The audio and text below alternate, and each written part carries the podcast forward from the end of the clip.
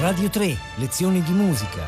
Peter Maxwell Davis, An Orkney Wedding with Sunrise e Lullaby for Lucy con Carlo Boccadoro. Un saluto a tutti gli ascoltatori di Radio 3 da Carlo Boccadoro, bentornati alle nostre lezioni di musica. Oggi iniziamo un ciclo che riguarda Inghilterra, Scozia e Irlanda e cominciamo con un compositore che in realtà abbiamo già incontrato nelle nostre lezioni, che è Peter Maxwell Davis. Perché ve lo ripropongo? Perché la sua è una personalità molto complessa che ha lati diversissimi, quindi la musica che ascolterete oggi è totalmente differente da quella che abbiamo ascoltato l'altra volta. L'altra volta era la musica che lui aveva scritto per il film di Ken Russell, I Diavoli ed era una musica estremamente astratta, atonale, cupa, ovviamente visto il tema del film, eh, quasi demoniaca appunto. Cosa hanno in comune questi lati diversi della personalità di Maxwell Davis? Perché la musica che ascolterete oggi è al contrario, è una musica totalmente orecchiabile, tonale, eh, molto gradevole, molto spettacolare, eh, però è assolutamente coerente con quella che avevamo ascoltato. Eh, I Devils Suite era del 1971, quindi quando Maxwell Davis era veramente uno dei leader dell'avanguardia inglese, faceva parte del cosiddetto scuola di Manchester con Harrison Birtwistle, Alexander Girl, era un compositore che non faceva il minimo compromesso e che non si preoccupava minimamente di rendere una sua musica gradevole eh, al pubblico. I pezzi che ascoltiamo oggi sono posteriori, sono degli anni 80 e anche il secondo per gli anni 90 e lui era un altro compositore completamente, ma il brano che vi faccio ascoltare segna proprio uno spartiacque nella sua produzione perché è un brano che gli ha dato una grande fama proprio per il grande pubblico e ha causato la sua rottura con i suoi vecchi compagni di strada che da questo momento lo hanno considerato un, un traditore diciamo, della causa.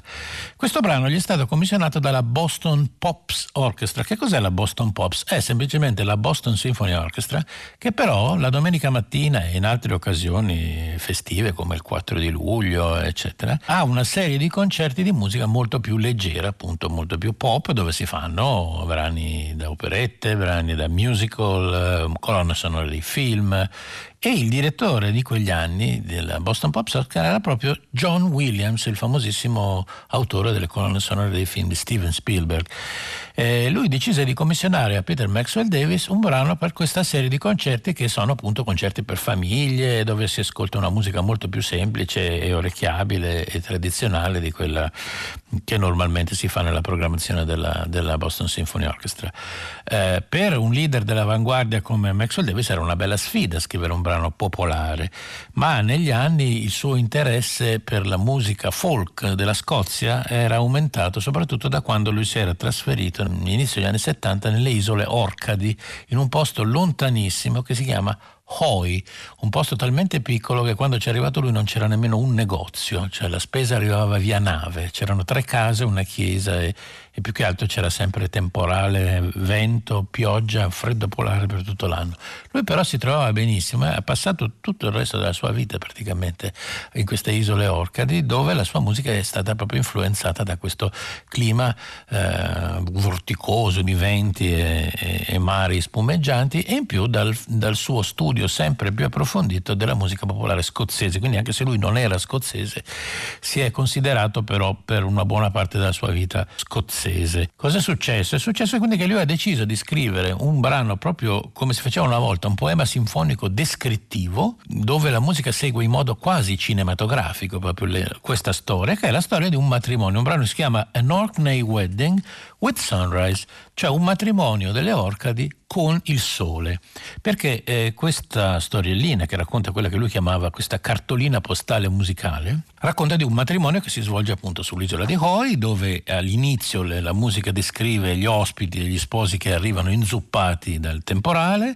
dopodiché c'è una parte dove c'è la processione che porta verso la, la chiesa dove si svolge il matrimonio, a un certo punto si sentono tutte delle stonature perché c'è il, gruppo che suona il matrimonio che si accorda, quindi c'è proprio l'imitazione degli strumenti che si accordano e poi cominciano queste danze che sono eh, ispirate dalla musica popolare scozzese con temi anche popolari scozzesi e però visto che gli ospiti del matrimonio cominciano a bere diventano sempre più storte, sempre più come dice lui inebriated, quindi sempre un po' più sbronza, la musica diventa sempre più asimmetrica e qui appunto lui fa una specie di autopresa in giro quasi delle tecniche dell'avanguardia che aveva usato per tanti anni. Dopo questa festa, dove queste danze sfrenate, c'è un momento più calmo che rappresenta la passeggiata attraverso l'isola di Hoy nella notte, finché alla fine arriva appunto The Sunrise, il sole. E il sole è simboleggiato da un musicista che per tutto il pezzo sta fuori scena e in questo momento con grande effetto teatrale entra in scena ed è un suonatore di cornamusa ed è vestito fra l'altro con il costume tradizionale scozzese, quindi appare in scena in questo glorioso vestito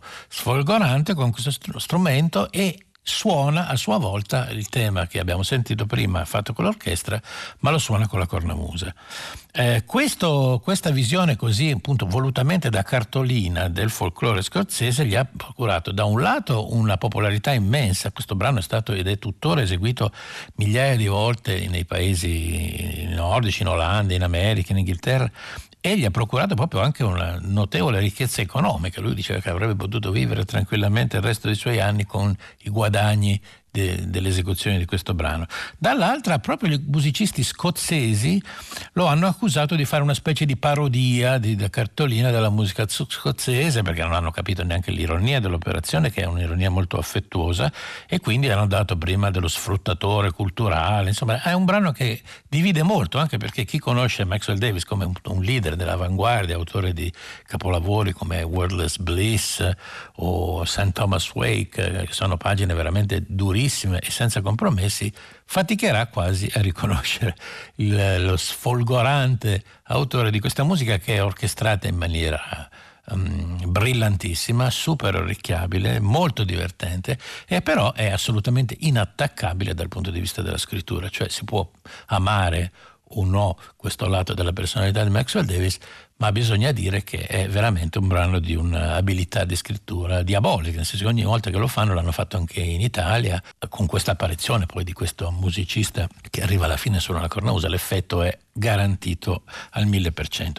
Quindi cominciamo a sentire questo An Orkney Wedding with Sunrise, che qui è diretto dallo stesso Maxwell Davis, e proprio con queste battute che rappresentano questa pioggia che inzuppa questi eh, poveri ospiti che decidono di arrivare su, su un'isola irraggiungibile e fredda come quella di Hoy.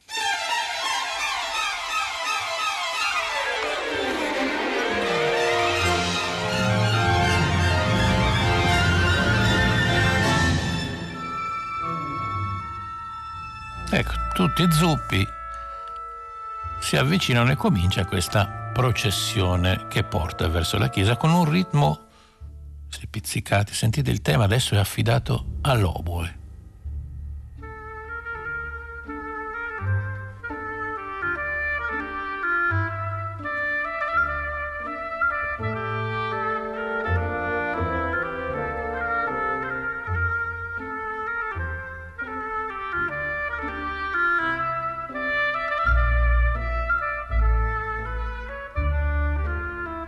Risponde il clarinetto, che hanno questi ritmi puntati al contrario, che sono tipici proprio dei temi tradizionali scozzesi.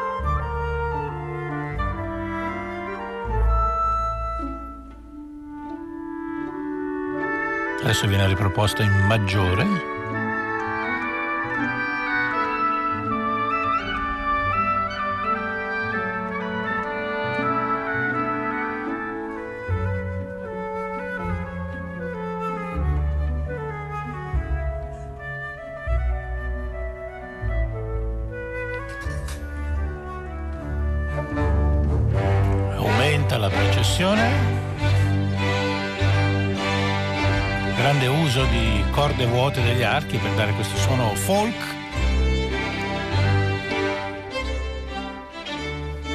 Ci sono anche dei soli, sentiti di violino, di viola e violoncello. E iniziano la serie di danze che c'è durante il matrimonio.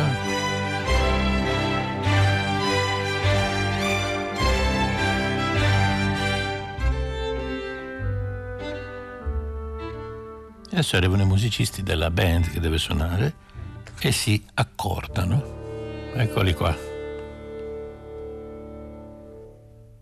Sentite questo effetto di avanguardia ironica.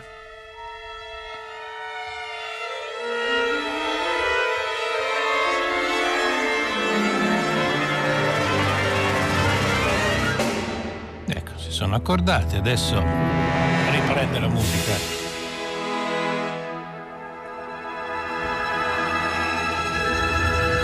e il tema viene riproposto a tutta l'orchestra.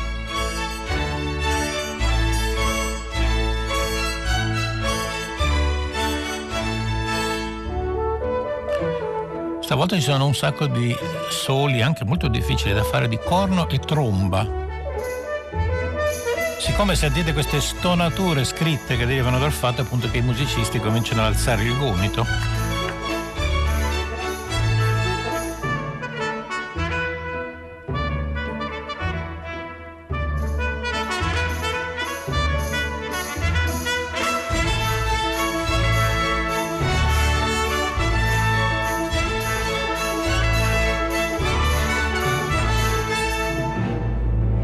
adesso la musica prende. La musica, il tema è lo stesso, ma viene riposto, riproposto in forma di fanfara, quasi militare. Sentite tutte queste fioriture che fanno proprio parte anche dello stile vocale tradizionale.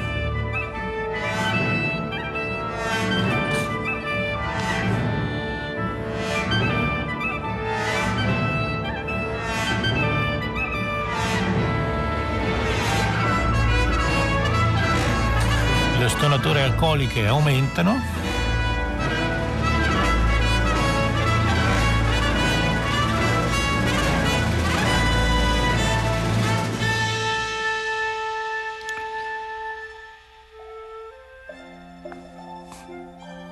Un altro tema di carattere popolaresco, accompagnato delicatissimo da un tremolo leggerissimo degli archi con il flauto solo. Sentite delle piccole percussioni di legno. E a sproposito interviene il trombone proprio come la nonna di Shostakovich che era un pezzo che Maxwell Davis amava molto. Eccolo qua. Fagotto ed è un'orchestrazione molto leggera ma di grande effetto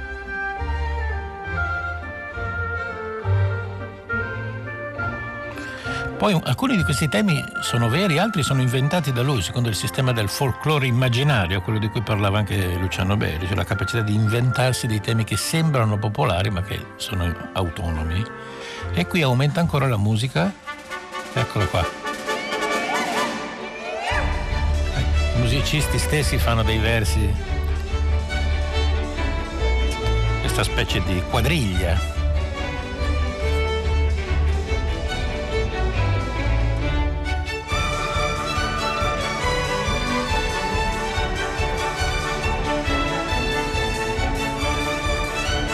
voi pensate che uno dei grandi campioni del Maxwell Davis giovane era Pierre Boulez, io posso solo immaginare la faccia che possa aver fatto quando ho sentito questo pezzo.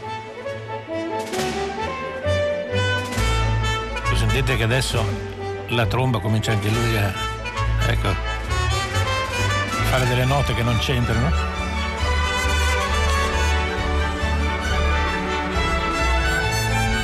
Festa generale.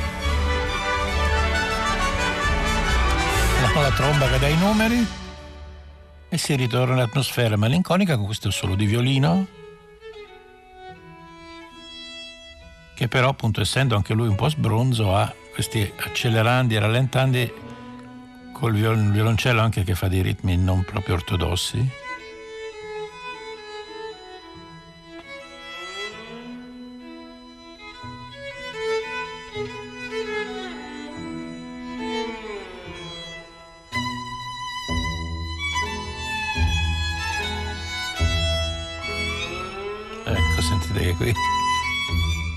pacchetti sono arrivati?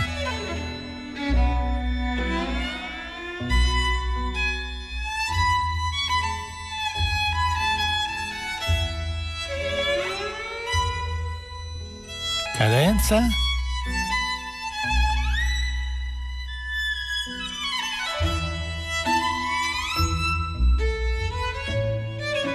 Adesso tutto si comincia, ecco, a confondere perché sembra che il discorso si blocca, ricomincia perché è come se i musicisti non fossero più in grado di andare assieme. In realtà è tutto rigorosamente scritto, è un effetto diciamo di sbronza calcolata.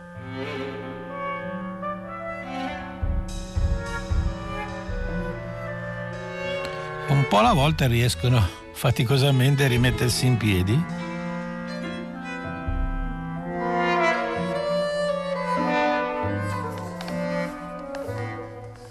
A riprendere il controllo della situazione.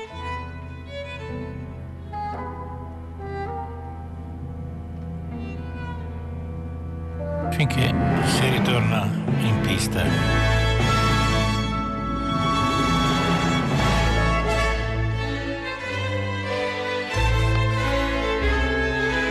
Come vedete sono tutte diverse dal punto di vista armonico, mentre sono molto, molto simili dal punto di vista ritmico e degli incipit melodici.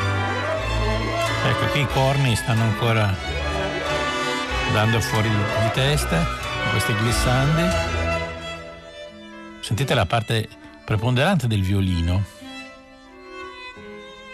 che in questo caso fa un po' l'imitazione del fiddle, che è il tipo di violino che si usa nella musica popolare scozzese.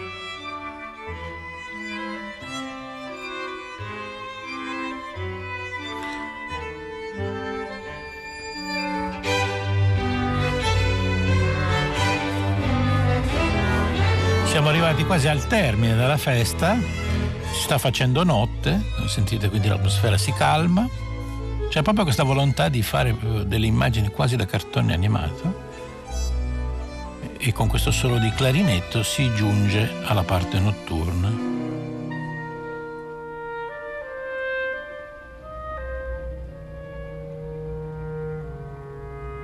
Quindi qui ci troviamo in piena notte, stiamo attraversando l'isola di Hoi e da qui vedremo sorgere appunto a sorpresa il sole e quando sentiremo la voce della cornamusa.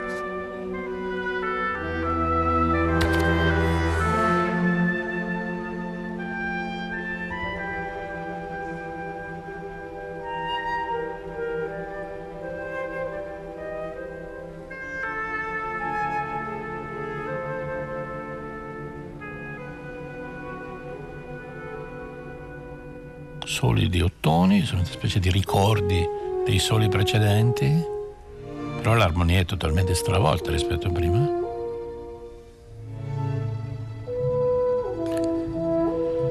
Ed è una cornamusa in La, sapete ogni, ogni cornamusa ha, suo, ha la sua tonalità e quindi qui tutto porta a questo La acuto che poi porta a questo grande accordo di La maggiore dove entra il sole. Ecco, sentiamo sorgere l'alba.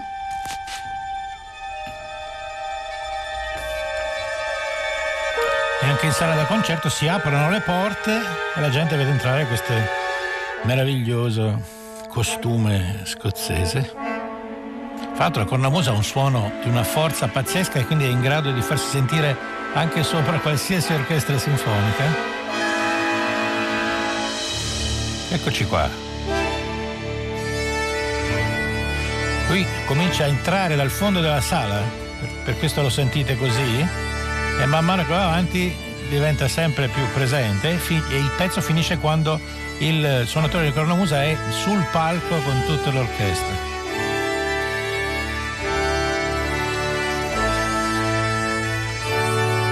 Qui l'orchestrazione sembra rendere omaggio al committente, a John Williams, molto hollywoodiana.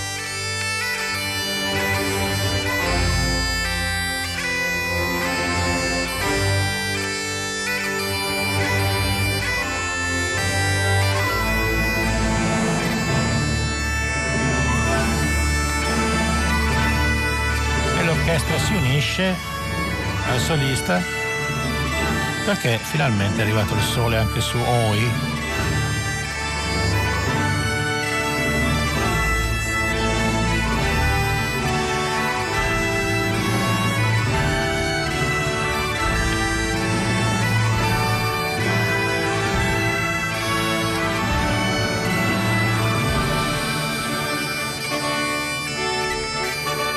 Si finisce con un gran spolvero A tutta orchestra.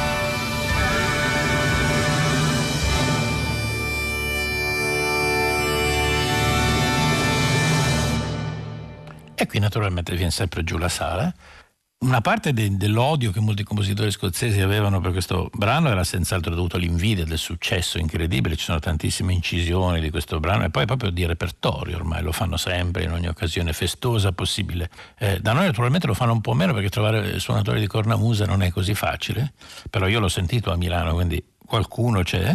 Invece questo brano ha veramente provocato l'ira funesta di Harrison Bertwistle, di Alexander Gurdy sui vecchi compagni di Boulez non ha commentato, però lui invece ha detto che ormai si era venduto, che faceva queste cose da turista, anche perché poi Maxwell Davis ci ha preso gusto non solo per motivi di successo, ma dopo questo brano ne ha scritti tantissimi così cioè eh, ispirate al folklore scozzese, divertenti, da, dal concerto domenicale. Cioè, ha continuato a scrivere anche della musica bellissima, molto complessa, molto d'avanguardia e molto drammatica però ha dato sfogo a questo suo lato um, allegro, divertente, cosa che non aveva mai fatto prima. E da quel momento praticamente si sono interrotti i rapporti con Alison Bertwisto che in ogni intervista ha dichiarato che Maxwell Davis era completamente rimbecillito, che faceva le cose per soldi e non gli ha mai perdonato questo pezzo, nonostante eh, fino all'ultimo, fino anche eh, quando Maxwell Davis se n'è andato qualche anno fa, per, per Bertwisto era comunque rimasto un traditore della causa. E in realtà questo brano eh, mostrava appunto un lato più amabile che era dovuto al fatto che lui quando stava sull'isola di Hoy, oltre a fare il compositore che scriveva per la London Symphony Orchestra per tante altre cose, era il compositore del paese, quindi scriveva musica per le occasioni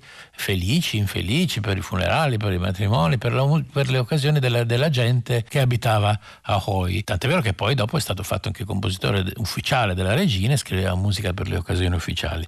L'altro brano breve che ascoltiamo è un brano per coro che infatti celebra la nascita di una bambina perché erano tipo vent'anni che nascevano solo maschietti su Hoy e quindi quando è nata questa bambina che si chiama Lucy lui ha scritto questo brano per coro, un brano breve che si chiama Lullaby for Lucy, Nina Nanna per Lucy, dove anche qui si è posto un'altra sfida compositiva che ha risolto magistralmente, cioè di fare un brano solo con le note bianche del pianoforte è tutto diatonico. È un brano di bellissima, straordinaria poesia e lui ha scritto anche il testo appunto su questa apparizione che in mezzo alla, alla cupezza della, della, vita appare questa luce appunto quando Lucy è arrivata in paese. Quindi è un brano che è stato cantato proprio in occasione del, credo, del battesimo di questa bambina, quindi c'era anche questo lato di compositore pratico che scriveva per la gente con cui viveva. Quindi ascoltiamo questa bellissima Lullaby for Lucy di Peter Maxwell Davis.